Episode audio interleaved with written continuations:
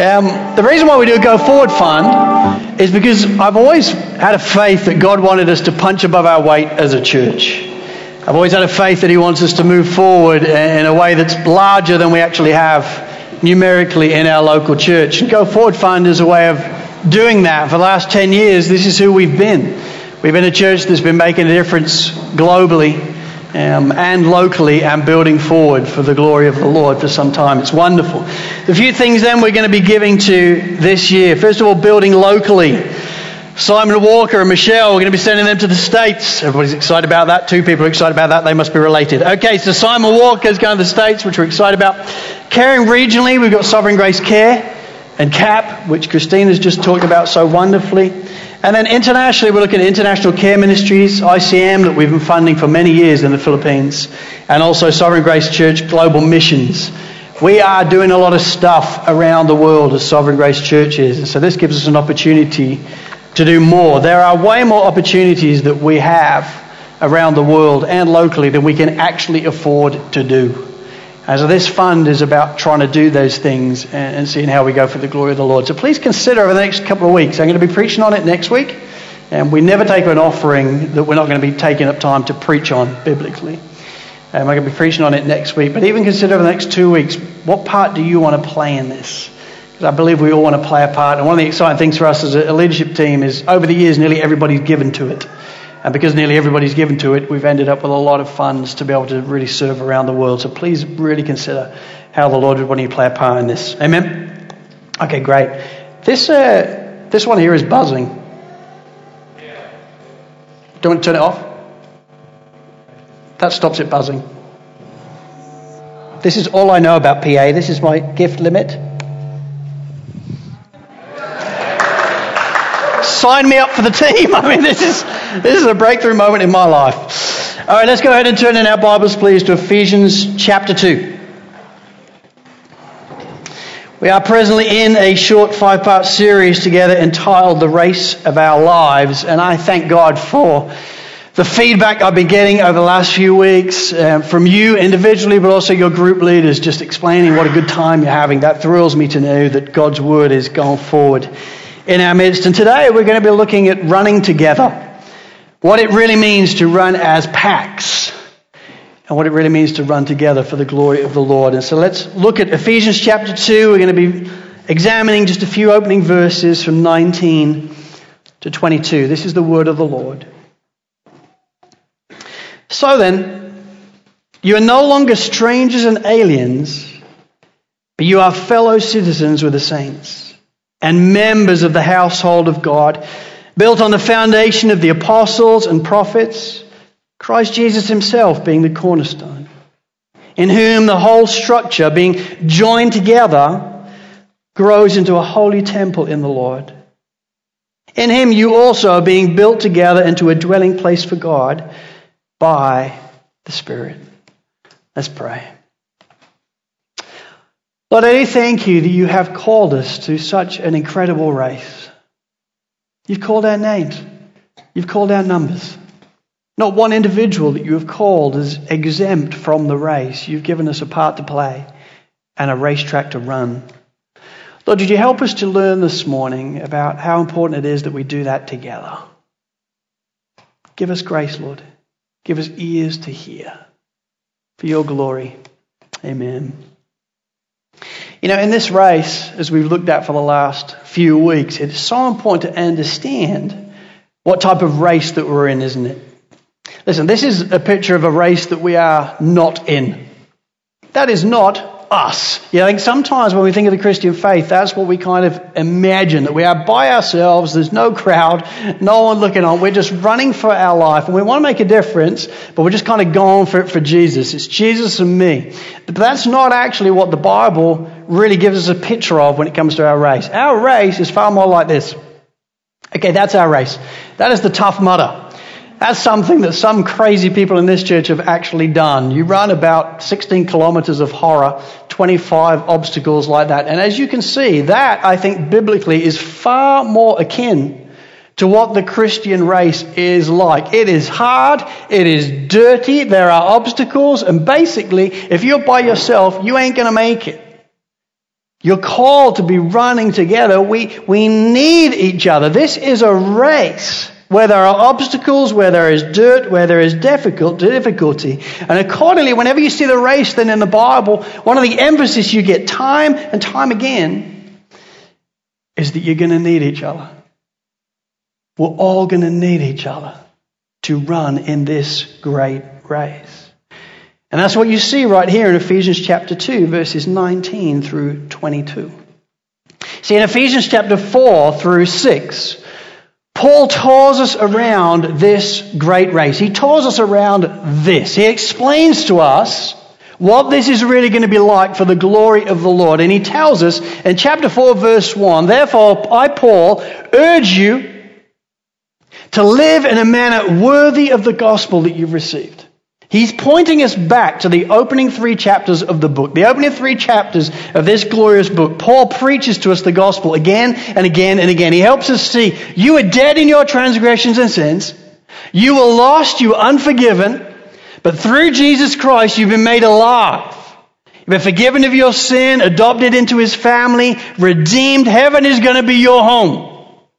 And then he tells us at the start of chapter 4 I urge you then to live in a manner worthy of the calling that you received, worthy of the gospel. Run it out. You don't earn it.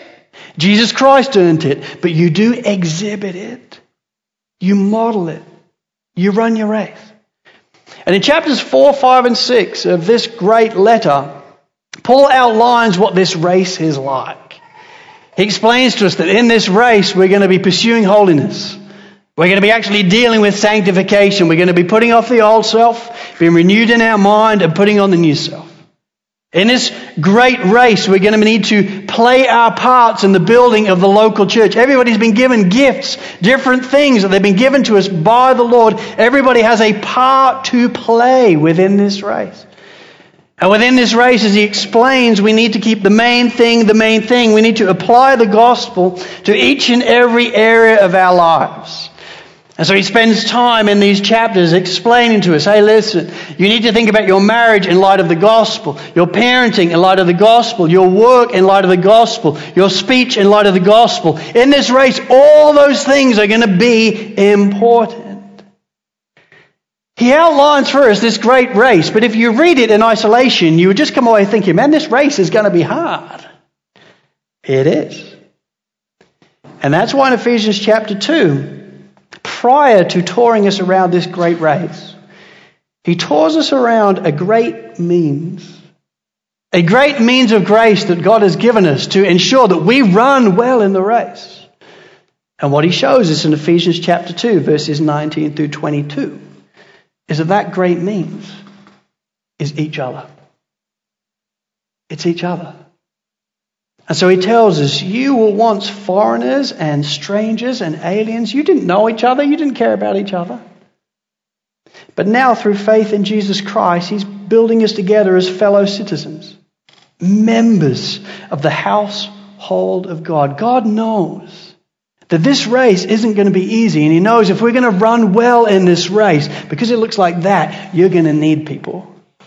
You're going to need others bringing out their arms and pulling you in at different times. You're going to need others cheering you on at different times. You're going to need others to help you each and every step of the way.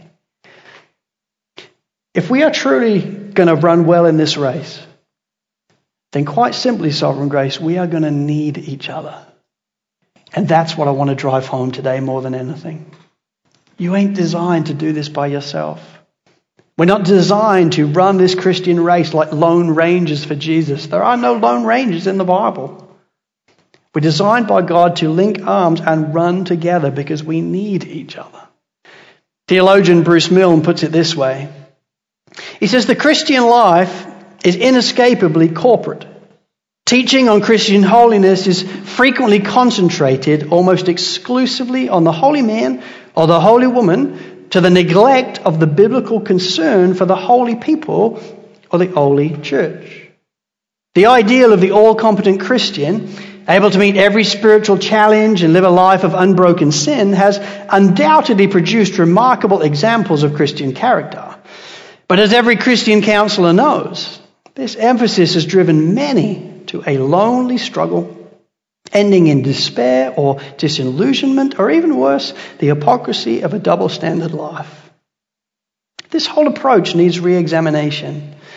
The bulk of New Testament teaching on the Christian life, including major sections on holiness, occur in letters to corporate groups, to churches. All the major exhortations to holy living are plural. Similarly, all the New Testament promises of victory are corporate.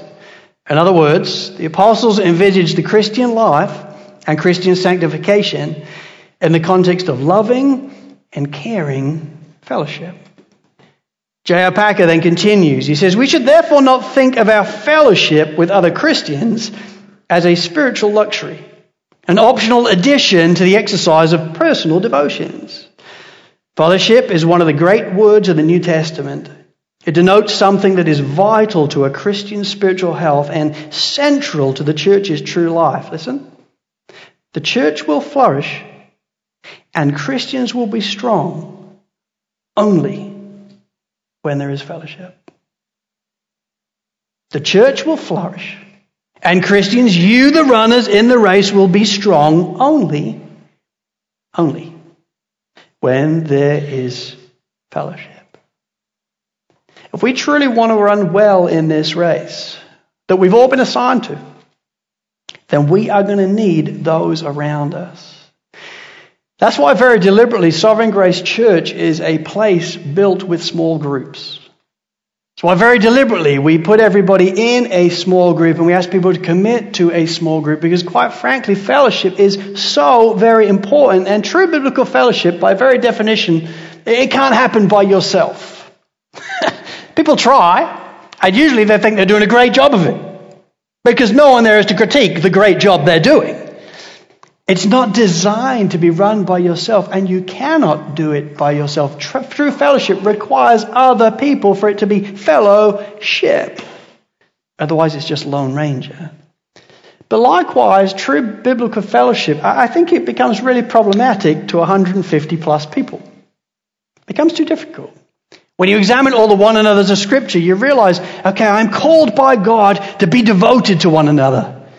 Oh my, there's 163 people in my church. How am I going to be devoted to all of them? What's it going to look like? It's going to be really hard. So we join a small group. Because in small groups, or gospel communities as we call them, true biblical fellowship really can take place. Small groups are places where we can know and be known by those around us. They're places where we can actually do life together, where we can practice the one another's of Scripture. We can weep together and rejoice together and confess our sins to one another and care for one another and love for one another. They're places where we can actually practice that type of living. They're places where we can apply God's word to our lives and actually fan into flame these words and apply them to our lives. And they're places where we can literally spur one another on to love and good deeds, to keep going, keep running, don't give up. They're places where we get to do that. In our context and how we set up Sovereign Grace Church, small groups are vital to our ministry. And so here's the question I want us to examine this morning. If small group relationships are so important to our race, then how are you and I going in playing our parts in the building of our small groups? Me say that again because that's the question. If small group relationships are so important to our race, then how are you and I going in playing our parts in the building of our small groups? Now, listen, this question is not designed to be corrective in nature. I'm not bringing this as some type of adjustment to our church of, oh my goodness, no one's going to groups, we just need to encourage them. No, people are going to groups. The groups are doing real well.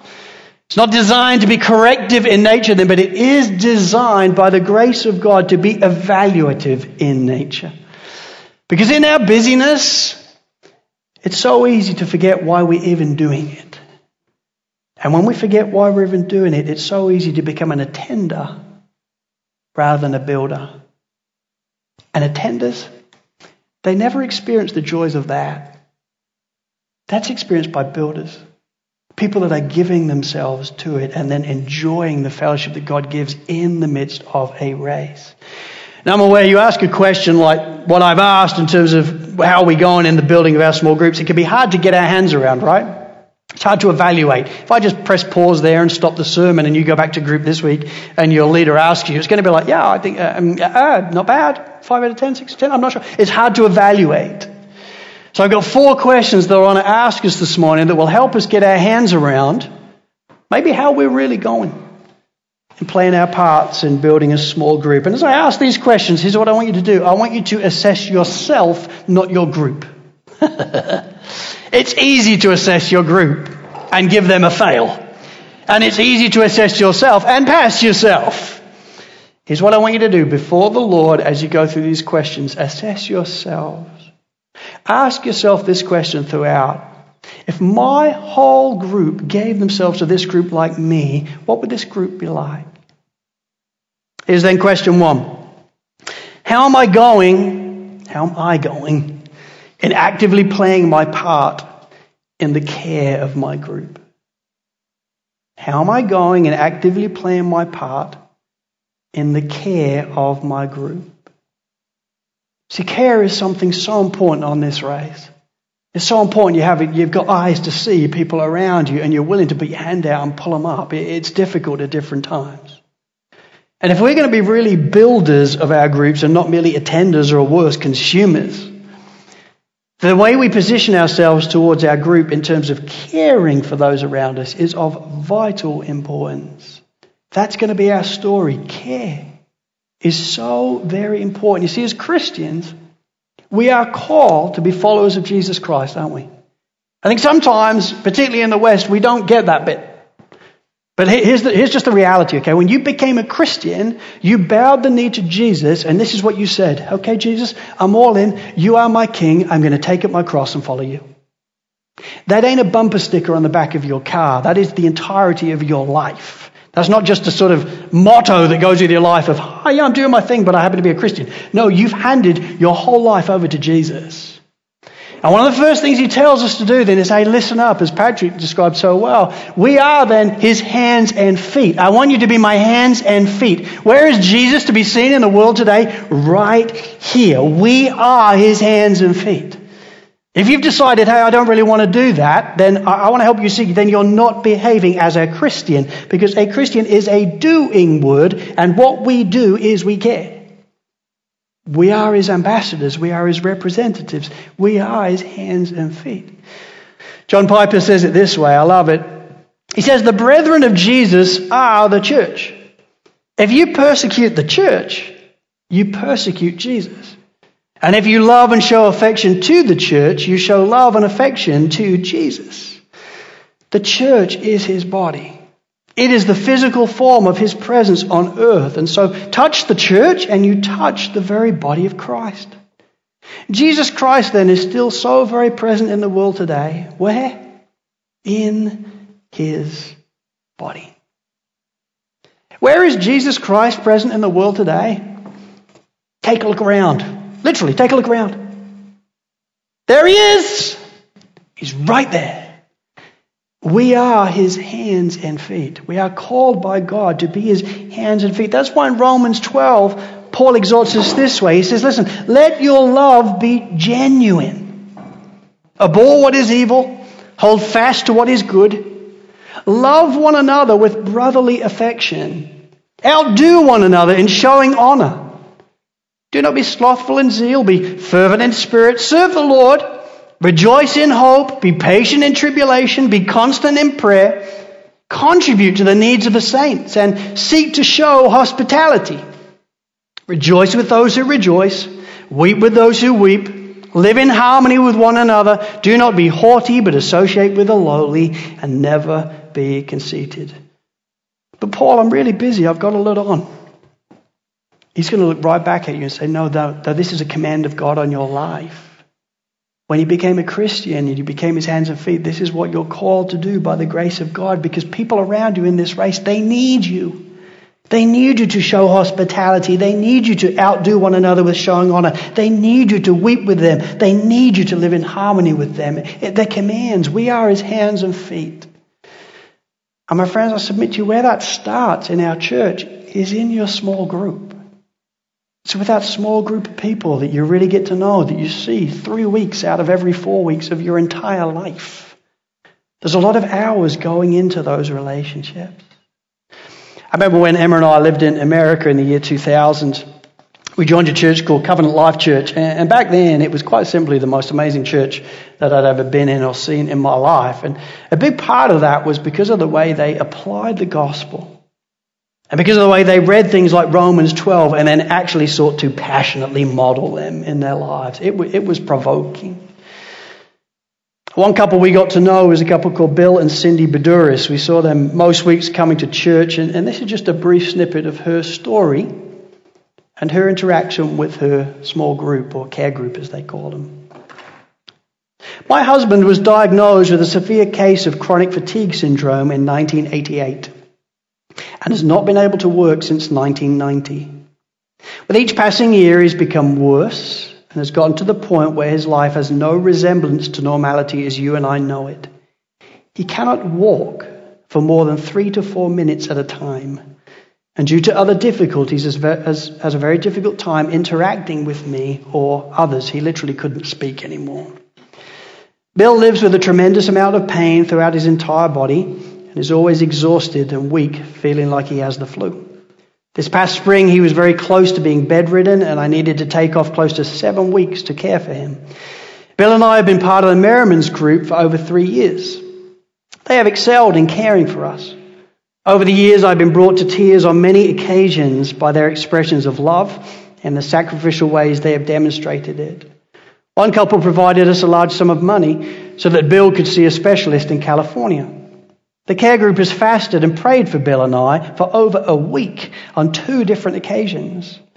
They took up a collection for us, and we were able to purchase a motorized scooter for Bill so that he could get around and do a few other things to improve his quality of life. During this recent leave of absence that I took to care for Bill, they provided numerous meals, coordinated meals from other care groups, and ran many errands for us. I simply cannot thank God enough for my care group. You know, as I was reminded of that testimony this week in preparation for this message, I couldn't help but be freshly provoked by what she was experiencing. That really is doing life together. And in God's kindness, I thank God that we have many, many stories like that in this local church as well. People being well cared for and helped and aided in the midst of what they're walking through in this tough mudder race. And yet, I still think it's nonetheless a good question to ask ourselves personally. How am I going in actively playing my part in the care of my group? And listen, don't assess your group, assess yourself. How are you going? You are the hands and feet of Jesus. How are you going? Question two How am I going in faithfully positioning, positioning myself in my group for growth. How am I going in faithfully positioning myself in my group for growth? See, this is something I think is often overlooked, but it is overlooked at our own peril. As we've seen over the last few weeks, we are in the race of our lives, are we not? It is a full on race. It is all out. It is all in. As my wife tells me, let us run hard and let us get to heaven tired. Yes, let us run hard. Let us get to heaven tired. Let's be all or nothing, pedal to the metal, or go home. Let's give it everything we have.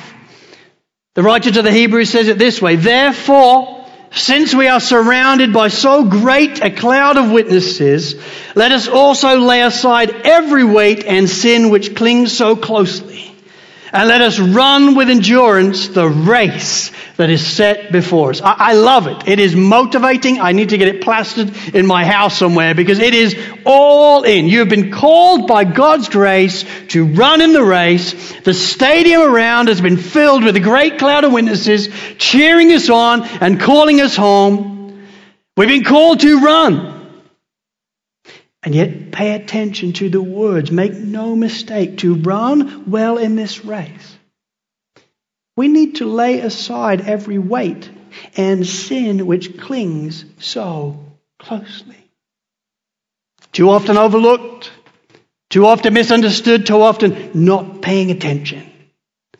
But the text clearly says there is something that is weighing you down, something that will stop you running, something that will slow you and distract you. It is every weight and sin which clings so closely. And so you must lay it aside. If we're going to run well in this type of race, you don't want to be carrying a fridge on your back or a house on your back. You need to be lean, you need to be ready, you need to be keen. So he tells us listen, identify sin in your lives, identify weight, lay it aside, put it off. Well, the question then is well, how do I do that? And the Apostle Paul tells us how to do that. In Ephesians chapter 4, verses 22 through to 24, he tells us exactly how to put off sin which clings so closely. He expects us, as he says in Ephesians 4:22, to attend the divine changing room. That's what it is. It is the Trinny Susannah moment of the New Testament. He attends the divine changing room. And this is what he tells us in Ephesians chapter 4, verses 22 to 24. He says, listen, this is how you do it. You put off your old self, which belongs to your former manner of life and is corrupt through deceitful desires. And you're to be renewed in the spirit of your minds, and you're to put on the new self, created after the likeness of God in true righteousness and holiness. That's the divine change room. That's how you change. That's how you do it. You put off the old self, the sin which clings so closely, you get renewed in your mind, understanding. I never even saw it probably before, but now I do and I hate it. And now I put on the new self. I put on Christ. I put something off. I put something on. That's what we call sanctification. The process of putting something off, being renewed in our mind, and putting something on. It is Christian growth. And yet, what is so often missed in that sentence is the understanding that in my Bible, Ephesians chapter 4 is after Ephesians chapter 2. That's deliberate. Because what Paul is helping us see in Ephesians chapter 2 is this race is corporate. You need each other. You need to run in packs. So when we get to Ephesians chapter 4, we need to understand this isn't a personal thing. This is a group thing. Even dealing with my sin is a group thing. Even seeing my sin is a group thing. Even being renewed in my mind is a group thing. Even putting on my, eh, putting on the new stuff. It's something we do in groups. That's why in Sovereign Grace we have growth groups. Rather than just growth night by yourself, Jesus and you. Because that ain't what the Bible talks about. The Bible talks about running together. You, you need each other. You need each other's help in these things. And my friends, as I was reviewing it this week, I was just reminded, I think by the Lord, of just how important it is that we run together if we're really going to put aside every weight and sing which clings so closely. See, the harsh but true reality of sin is that it is deceitful and it will deceive you and it will blind you from even seeing it at all. There'll be parts of your life that you're running around with a fridge on your back, but you won't even see the fridge because you'll just think, no, that's part of my life. That's my culture. That's who I am. That's why in the Bible it's so easy to see a speck in someone else's eye and yet struggle to see the log in our own eye. Have you ever thought about that? We see sin in other people like pin perfect, don't we? Particularly if you're a parent. You see sin in your kids like, man, I'm a genius. But it can be so hard to see the log that's smacking them in the face all the time. You know what I'm saying? We can see other people's sin, but we can sometimes struggle to see our own. And without then faithful, kind, loving people helping us see our sin, that are prepared to love us enough to actually speak truth to us and make comment, we don't see it. In fact, actually, we're just like a man described in the following story. It's in C.J. Mahaney's book, Humility. This is the story. He says, As I sat with my family at a local breakfast establishment, I noticed a finely dressed man at an adjacent table. His Armani suit, Armani, suit and stiffly pressed shirt coordinated perfectly with a power tie. His wingtip shoes sparkled from a recent shine. Every hair was in place, including his perfectly groomed moustache. The man sat alone, eating a bagel as he prepared for a meeting. As he reviewed the papers before him, he appeared nervous, glancing frequently at his Rolex watch. It was obvious he had an important meeting ahead.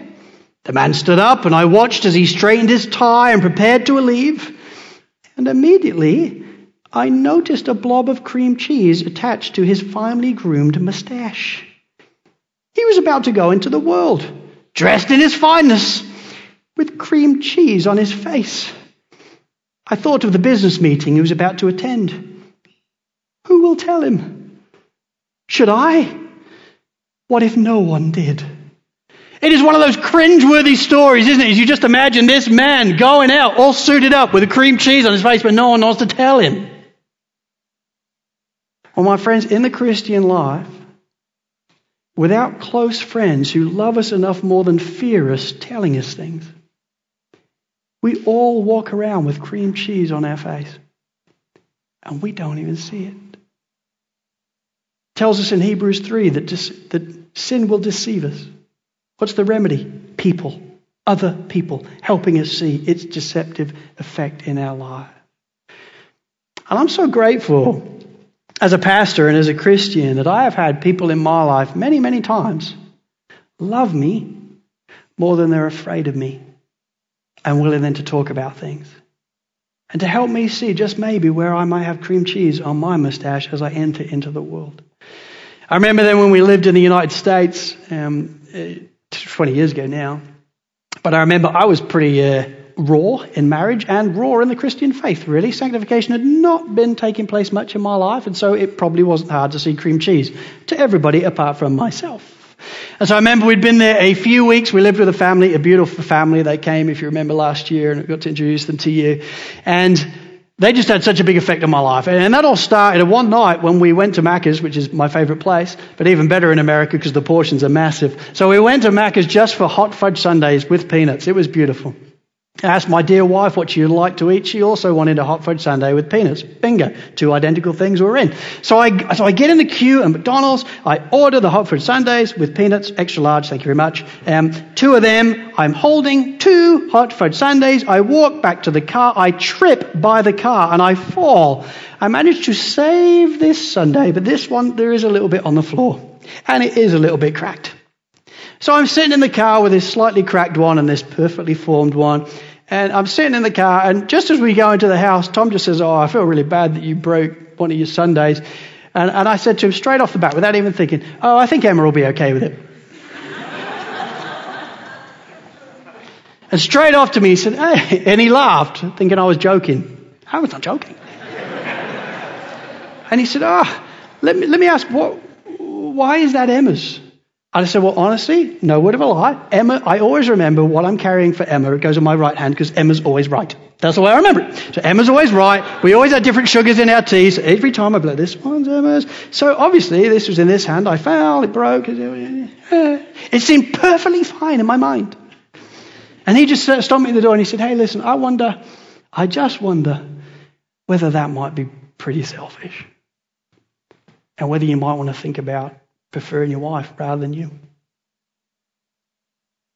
So I trundled in the door.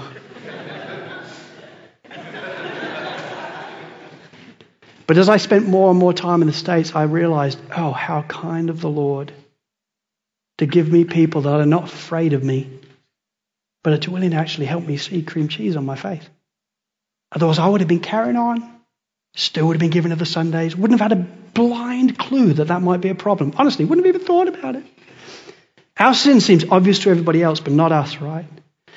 I remember back on again in the States, and it got to the end of the year, and we had done all right with money. We tried to save money as best as we can. And one thing I hated doing in America was tipping. So I never did it. I'm English. We don't tip. What do you mean? It wasn't that good. So I'd go to places, and I'm not tipping. And we went on this holiday at the end of the year, and uh, there was these horses. Do you remember the horse rides? So we paid for these horse rides for, for Emma and some ladies to go on.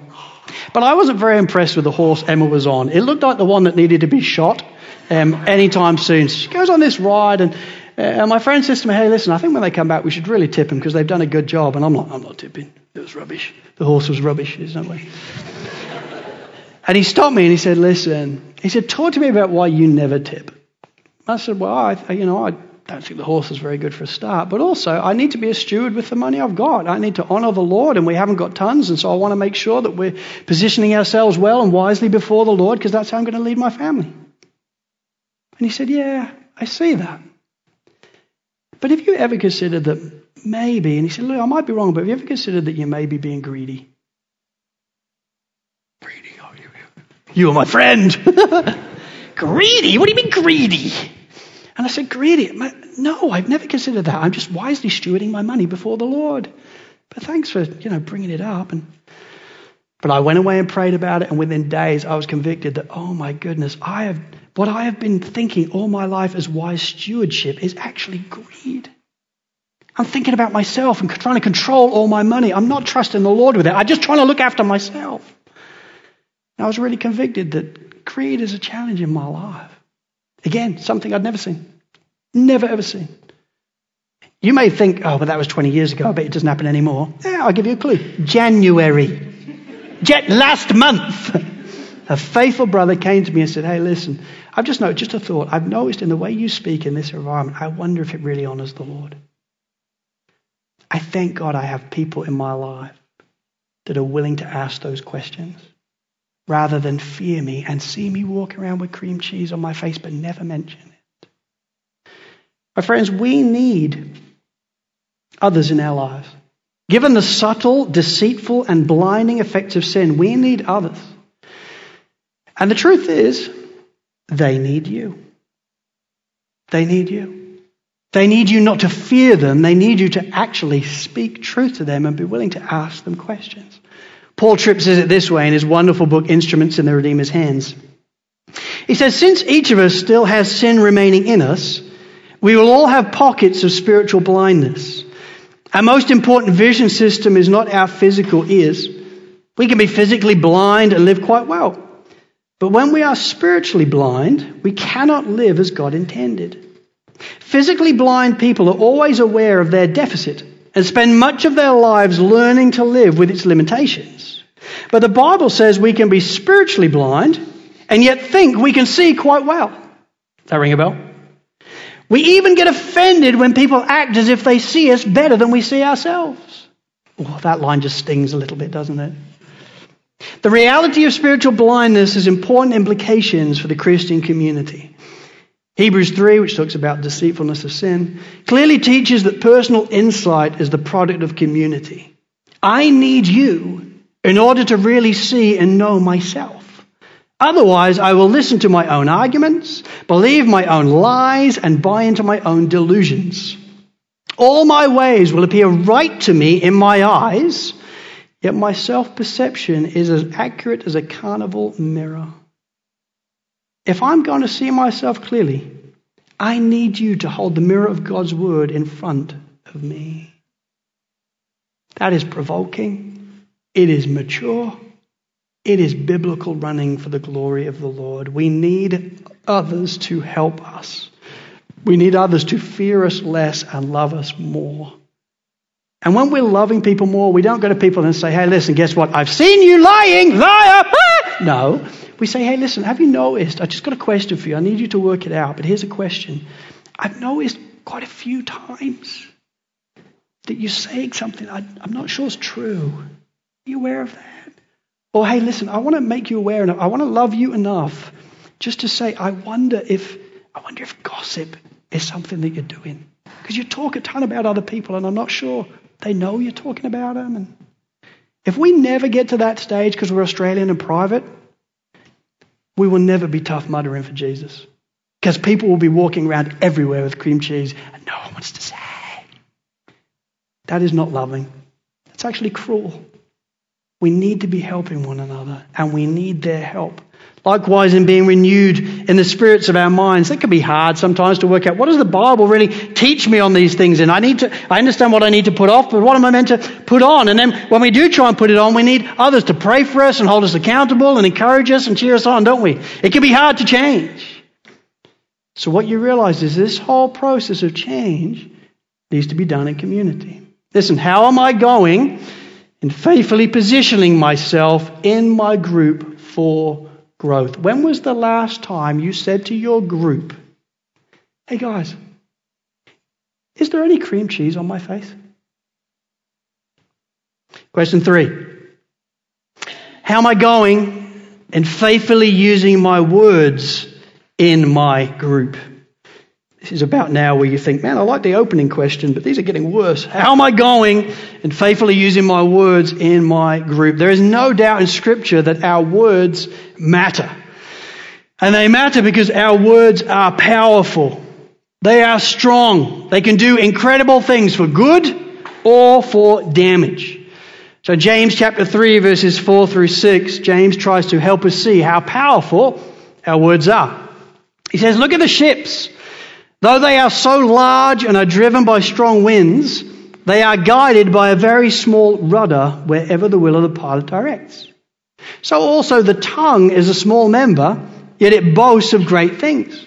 How great a forest is set ablaze by such a small fire, and the tongue is a fire, a world of unrighteousness.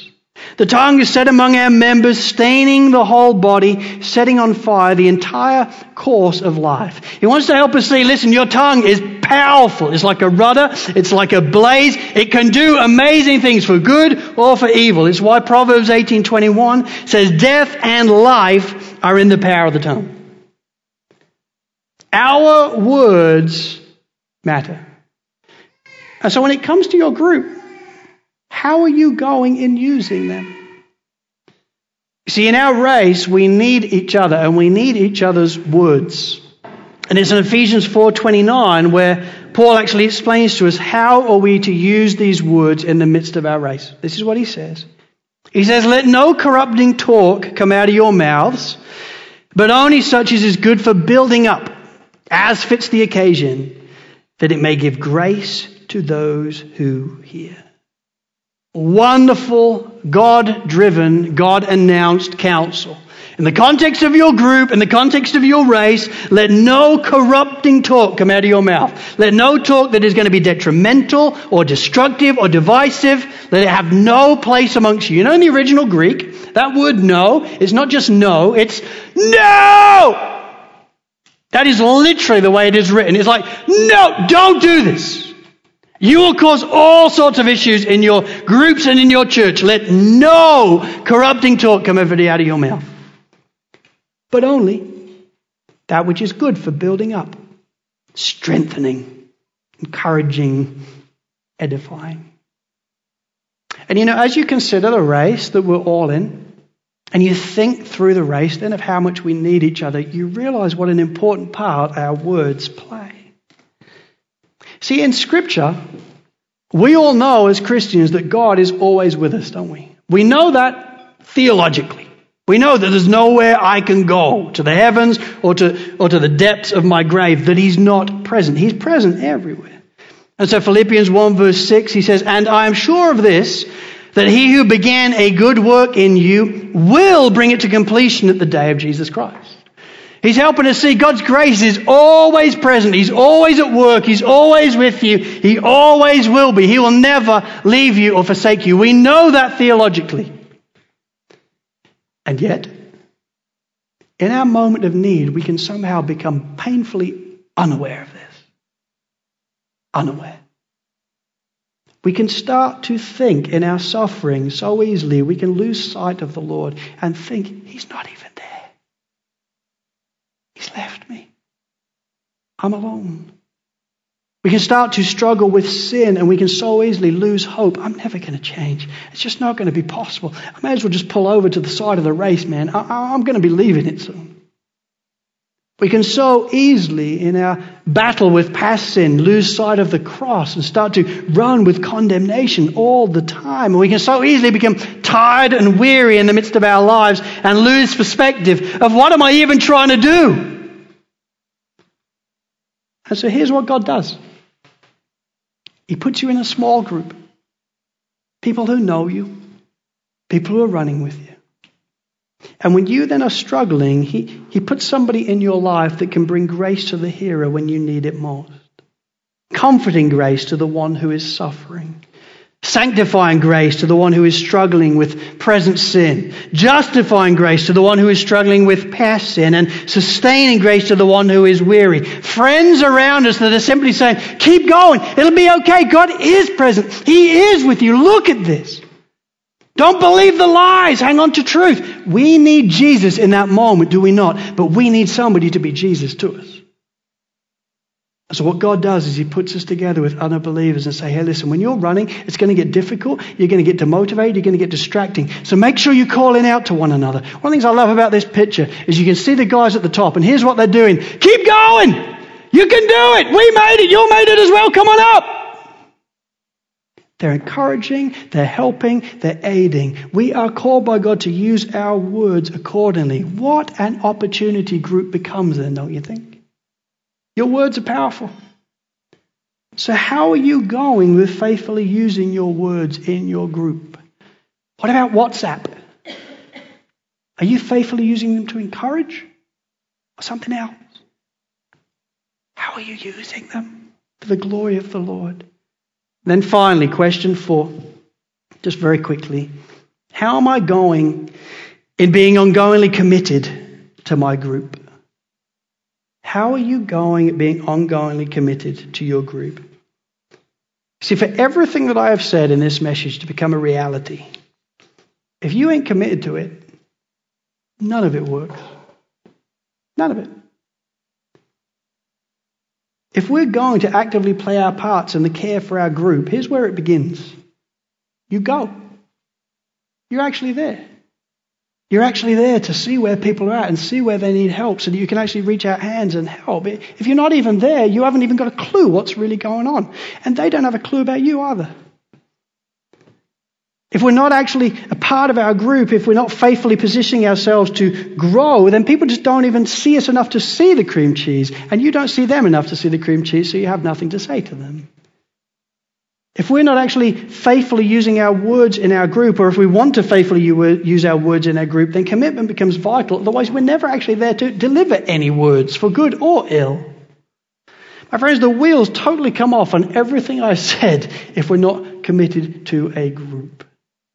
The whole thing doesn't work. And I would argue that this race, given what it is, the reality of what it is, is too hard for you not to be committed to other believers.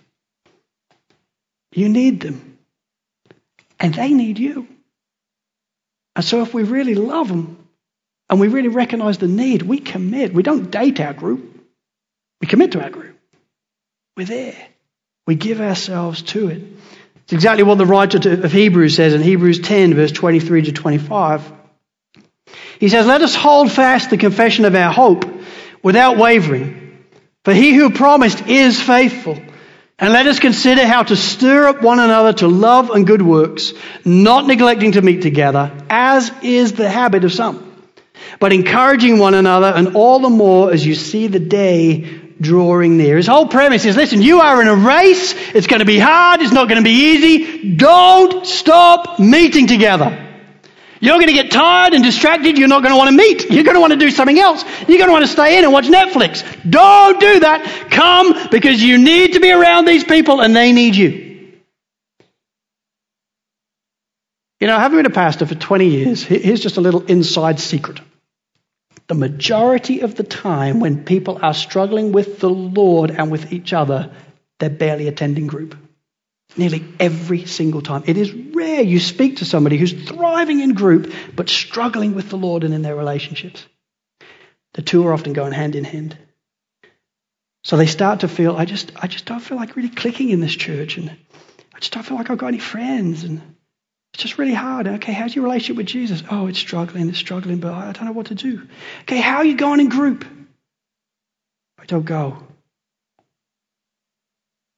Yeah, it sounds like you're in a tough mud and you're at the bottom and you're suddenly feeling very alone, but you've never been around the other guys. You're just trying to do the obstacle course by yourself. No wonder you're struggling. You need others to be cheering you on, others to help you with your growth, others to care for you, others to be involved. That's how we spur one another on to love and good deeds. Who is spurring you on? Well, no one. Got a group! You know, it's just like, let's do this. There's always a plan A. Is there a plan B? No! The Bible is plan A, plan B, plan C. It talks about being committed. They're not bywords, they're right here in Hebrews 10. Wrestle with that. Not neglecting to meet together, as is the habit of some. Wrestle with Scripture, not me. He's clearly saying you must run with others. We will never be able to run this race well by ourselves. If we are truly going to run this race well, then quite simply, we need each other. And that's why Sovereign Grace Church, unapologetically, is a church built with small groups. We do it deliberately. It's not a sovereign grace ism, it's a Bible ism. We understand that we've been created by God and we're creatures and He knows what's best and He tells us what is best is running in groups, so we run in groups. So, if small group relationships are so important to our race, then how are you and I going in playing our parts in the building of our small groups? Listen, if you're already smashing it, that's awesome. And honestly, I, I, I, trust that would be many people. They're already doing great in all these things. Well done. I am really pleased, rejoicing with you. Keep doing it. But if you, like me, are aware of areas that may need to change in this, then may grace motivated change begin. Grace motivated. Grace motivated. Grace motivated because no matter how good at this or bad at this, it's not like God's looking on either tutting or smiling. We can't now just put this on as a plate and think, yeah, I must attend my small group, must give everything to my small group. No, no. When it comes to our relationship with Jesus, you can let that plate go and he still loves you and accepts you. It's grace motivated. But it's motivated nonetheless because we realize I'm in that race. And those guys around me that I've been put in group with, they're in that race as well. And I need them, and they need me. So give yourself to your group. Give yourself to the word. Give yourself to one another. In this race, we need each other. So look into Jesus, the founder and perfecter of our faith. Would we link arms and run together for the glory of God? Amen. Let's pray. Lord, you are so gracious to us in the way that you do not expect us to run by ourselves. Lord, it could be so tempting now at the end of this message to evaluate our groups, to evaluate those around us and over lunch discuss where they're not cutting it. Lord, I pray that we would run from that evil desire and instead assess our own hearts before you. How am I going in this race? How am I going in my care and growth and commitment? And Lord, where change is needed, would we look to you, the founder and perfecter of our faith? You are the one that designed it that we would need you. What that meant is we would also need we we would need others around us to be you to us, to help us, and they need us to be you to them. So, Lord, give us grace as we look to you, as we marvel at you. Would we run well together? Or would it all be for your glory?